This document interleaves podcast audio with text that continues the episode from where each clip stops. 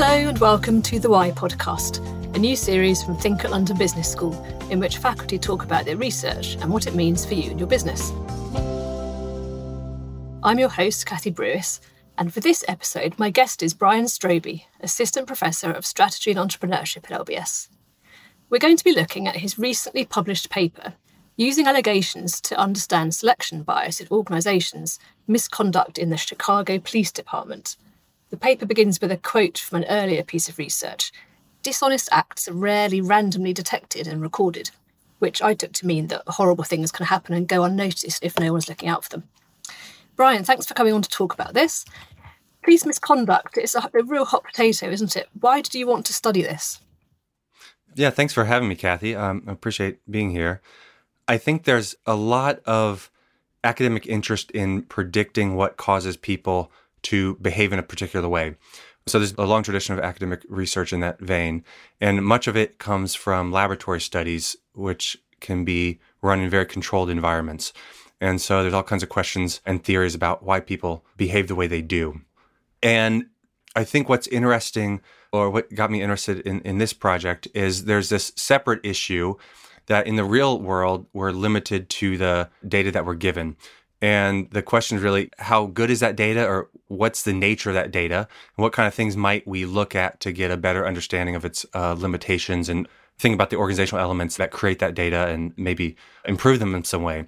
So I got interested in this this project in particular because I think there is over the, the last decade here quite a bit of awareness and public discussion around police behavior in particular. And a lot of this is related to uh, one of the largest social movements of the past decade, Black Lives Matter. And the Black Lives Matter movement has kind of highlighted that there may be concerns with how the sample of officers that we see at the end of the process. So, you know, if police behave in a certain way, and that gets documented somehow and then the public can see that later on there may be concerns with is that really representative of how people are actually behaving. And so there's this disconnect potentially in practice between what gets documented and how people actually behave. And that kind of gets to this heart of this question around how good are organizational data? And this is really kind of an organizational question. And so this got me interested in that, you know, we have these academic theories on behavior and we have some theories on what happens at the other end, but there hasn't been as much research in this middle stage, which is after behavior occurs, there's some process that documents that behavior. And the concern is if it's noisy, you know, that's not ideal. But the, the bigger concern is maybe that documentation is biased in some way so that some behavior gets over documented or under documented, or behavior by some individuals is over or under documented, or complaints by some individuals is over or under documented. So any of any of these kind of um, outcomes would pose a problem for our ability as researchers or even the public to look at the output of these kind of systems and draw meaningful conclusions about what we really care about, which is underlying behavior, the distribution of that underlying behavior, what we can do to change behavior. That's very difficult to do if the data on that behavior, in this case, you know, some type of misconduct or some type of violation of organizational policies, if that's not being accurately documented, that's a big problem. So that's kind of the inspiration to look at this question in this particular setting. Yeah, because we hear a lot about individual behaviour and then we also hear about organisations and the sort of criticisms levelled at them. But you're looking at the kind of what happens in between, aren't you? The sort of process from an allegation being made to the point where it's being deemed as misconduct or not. Yeah, I think that's right. You know, the um, the outcome is kind of a decision uh, on an individual was this behavior kind of right or wrong? Was it okay in this organizational environment? But there's a, a process that leads up to that. And that's where this paper is really trying to shine light on allegations as a unique unit of analysis or kind of an important unit of analysis in themselves. So it's not just the behavior itself that matters. Obviously, this is kind of the, the starting point in, in what we care about most. But in terms of research and in terms of the public, this allegation process of something occurred and then something gets officially documented as good or bad could be very interesting in its own right if that process is not working maybe the way that people think it's working or has different biases in, in terms of how things are, are being evaluated that would cause concern in terms of our ability to act on these kind of data. And this organisation is a, a, police force, but obviously the findings in theory could apply to any organisation. And most firms at the moment are thinking quite carefully about their own policies for identifying and then reporting misconduct. Yeah, I think that's right. The basic question here is what process exists. So if we go back to the starting point, there are some behaviors that we want to um, encourage, and there's some that we want to discourage in any organization. And sometimes those are organizational norms or organizational policies or goals. Sometimes those are laws. And based on those, we design some type of process to say if there's some violation of these things, we have a way that we would hopefully be aware of it and then we can act on it to hopefully correct the situation. And a lot of that is going to be centered around some type of organizational process that can collect complaints or collect allegations that something has happened. Uh, then the organizational element is first off, how do you design that? How do you collect these things? How do you decide which are valid? How do you make determinations on how to act on those things? And then how do you decide what happens to these valid complaints? So hopefully thinking about this a little bit more deliberately can help an organization that wants to unbiasedly document behavior to do that potentially more efficiently or more effectively. So, the misconduct in question that you were looking at was obviously very serious. It includes police officers shooting members of the public. There was a fatal shooting in 2015, and the US Department of Justice launched its own investigation and concluded that the Chicago PD's accountability systems were, quote, broadly ineffective at detecting or deterring misconduct and at holding officers accountable, which is pretty unimpressive. So, you analysed 28,588 allegations of misconduct against them, four and a half years worth of information. How did you get that? How did you analyse it? And what exactly were you trying to find out? So, the Chicago Police Department is one of the largest departments in the country. And these data historically had not been easily accessible. I think one interesting aspect of this is transparency can be important in kind of understanding uh, how effective these kind of systems are. So in the Chicago Police Department example, there was a uh, a local group called the Invisible Institute that filed a series of lawsuits that eventually led to subsequent waves of subsets of data being released. And so what I look at in this paper is about 28,000 allegations that span a four and a half year period.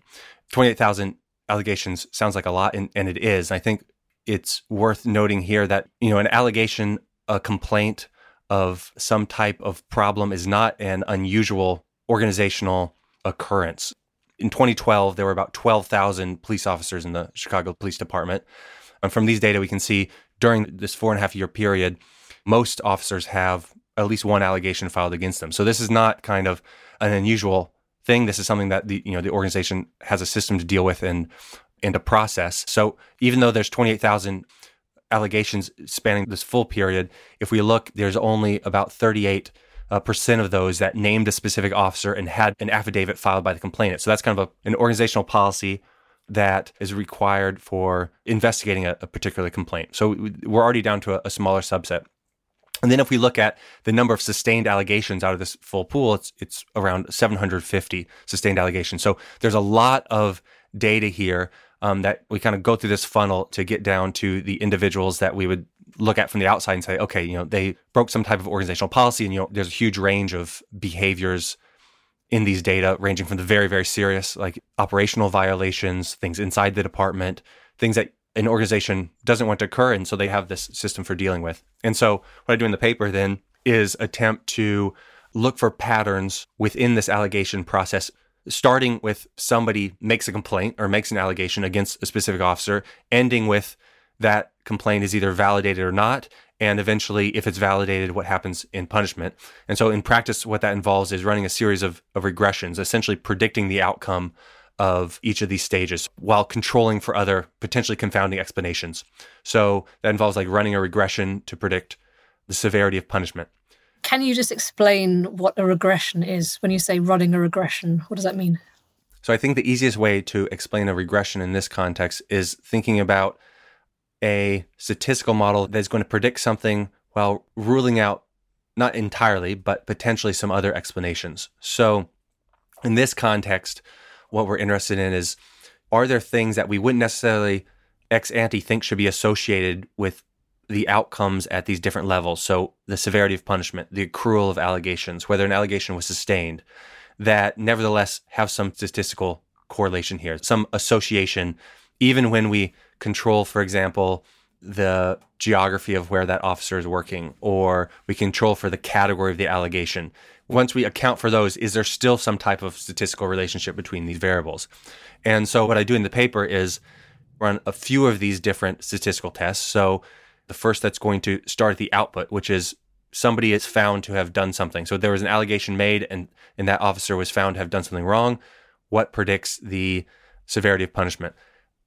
if you look at the officer level, what predicts whether one officer has more allegations than another officer? What predicts whether uh, a specific allegation was sustained or not based on the characteristics of, of the officer, the characteristics of the allegation itself, the characteristics of the complainant.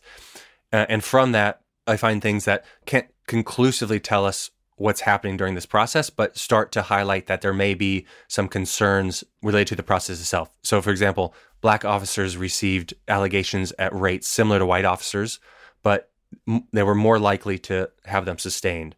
And allegations made by black complainants were less likely to be sustained than those made by white complainants. And of course, these data are imperfect to the extent that we can't see the the very very rich detail of the the scenario as it played out. This is true of all data. We can't ever observe the true behavior, but we can look at this and say there are some potentially concerning patterns in these data that might make us want to dig deeper to figure out is this punishment an accurate representation of that underlying behavior? So these allegations primarily are coming from the community, like people just who have general interactions with police officers, but they can also come from inside the department. So police officers alleging that a a colleague has, has done something wrong. And, and if you look at that, you know, how highly correlated that attribute is. So an allegation comes from a, a fellow officer versus not, you know, that's one of the starkest correlations in that that's very predictive of whether an allegation is going to be sustained. So who's making the allegation matters quite a bit. You know, maybe that's not particularly surprising, but it could be cause for for concern depending on our assumptions about each side of this equation. So who's making allegations and, and who's receiving allegations here. And just to be really clear, so the statistical analysis that you did here, you're, you're, sort of literally kind of crunching the numbers in some way, and you're not making any kind of assumptions at all about what's going on. You're just literally looking to see what's known and finding patterns within that.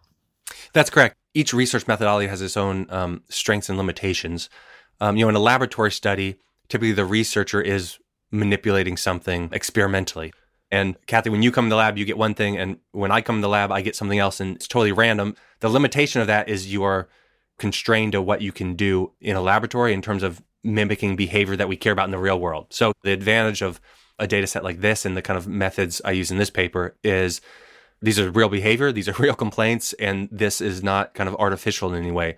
So in terms of the statistical analysis, what we're doing is interpreting correlations that might be consistent with theory or might be consistent with other evidence and might warrant additional follow up or maybe even designing laboratory experiments based on this kind of results to extend them.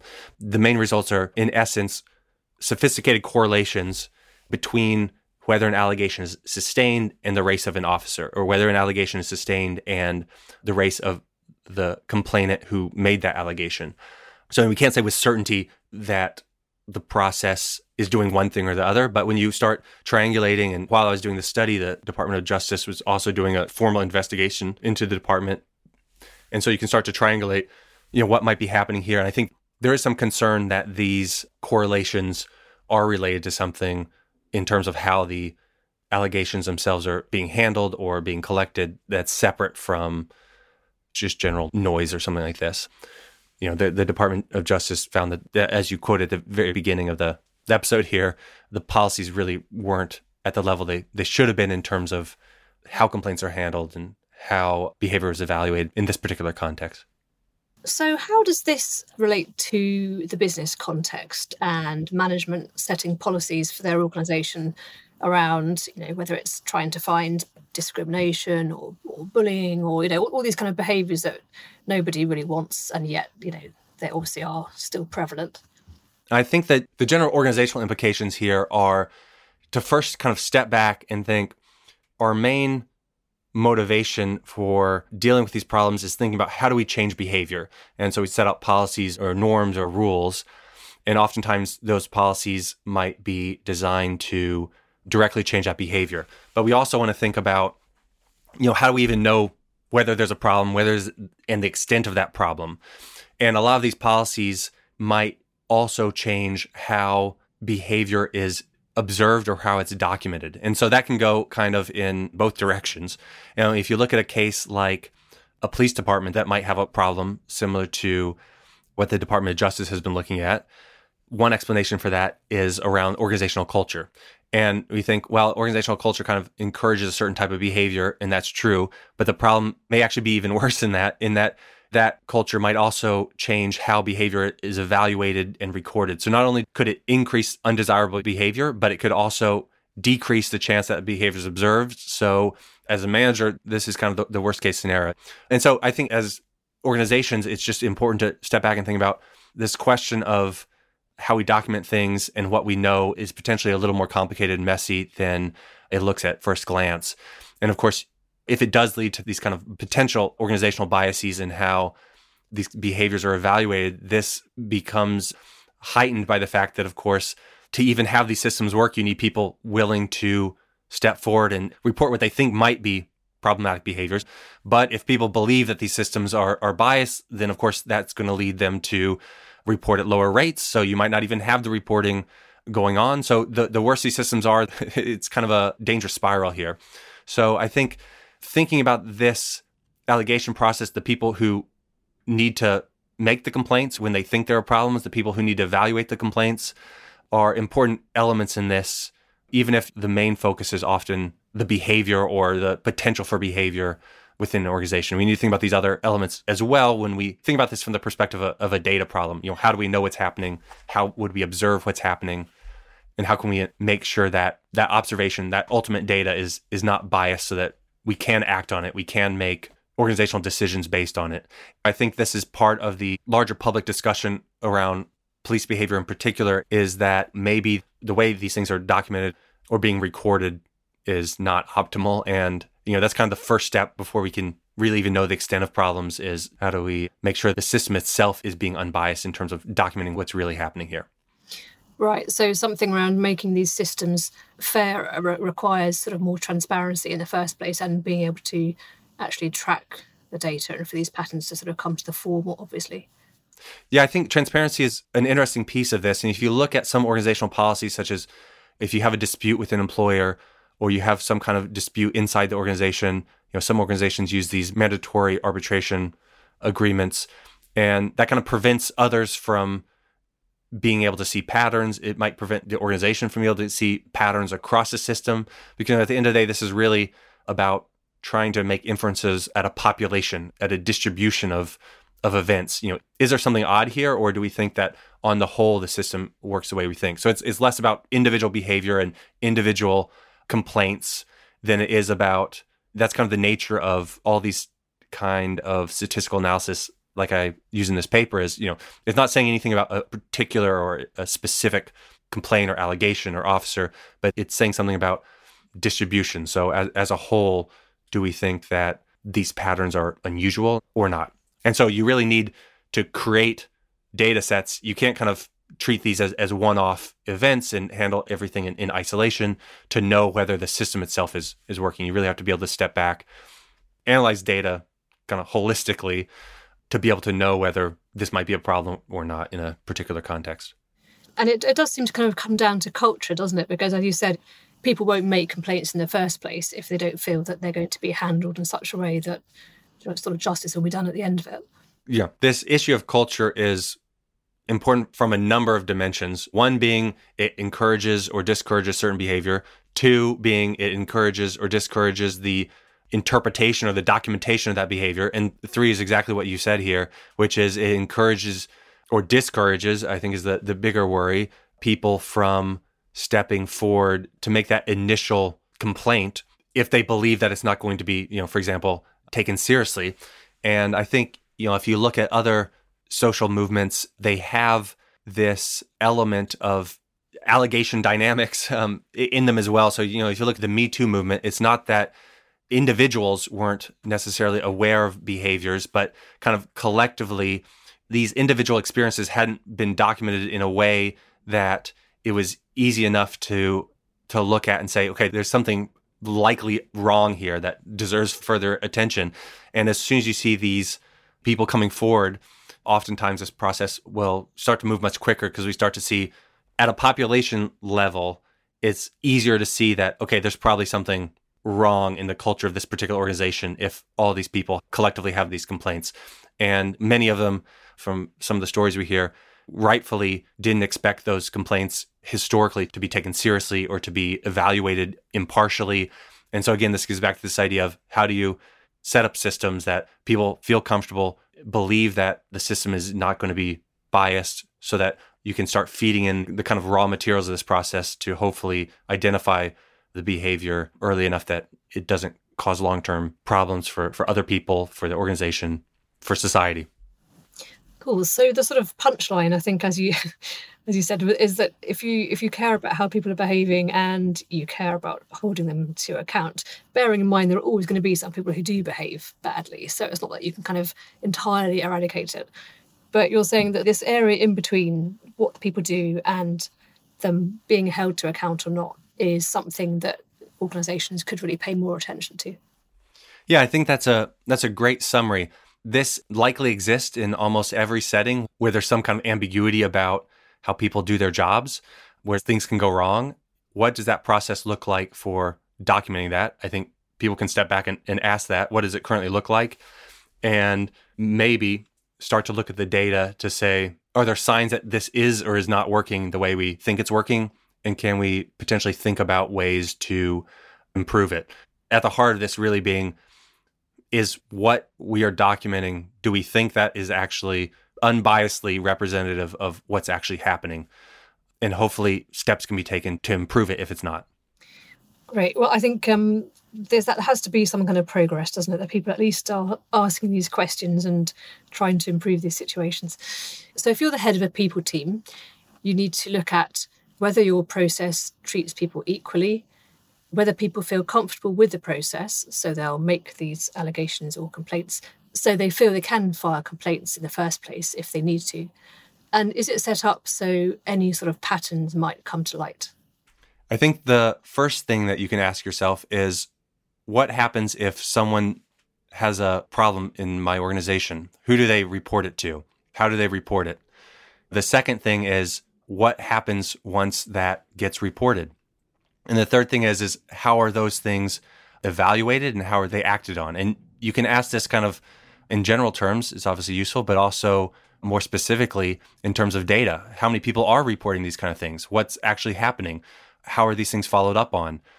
And so that's the process itself. And maybe there are opportunities to improve that process. And it's also useful to step back and start trying to at least make some inferences around do we think that people are comfortable in this process? If not, then even if we think the system to evaluate problems is unbiased and we think it works well, if people don't believe that, then the system itself can't work optimally because you're not going to have things being reported that should be. And so these things all get wrapped up together. The other thing to consider is, you know, is this working? I think this is kind of the the big picture is, you know, once we have the data, once we look at the data, is this system really unbiased? Does it treat everyone equally? So are junior and senior employees treated equally? If we think of other characteristics, do different groups get equal treatment throughout each stage of this process? And once you've sat down and once you've had somebody, you know, tab this data, these are questions that you can at least start to get some initial answers to and potentially dig into deeper as you consider what role this might have in your own organization. Great. Thanks so much again for coming on and elucidating your research. It's been really interesting. Thank you, Kathy. I appreciate it. The Why podcast is brought to you by the editorial team at Think at London Business School. Follow us here for more episodes on iTunes, Spotify, or SoundCloud. And for more faculty research insights, go to london.edu forward slash think.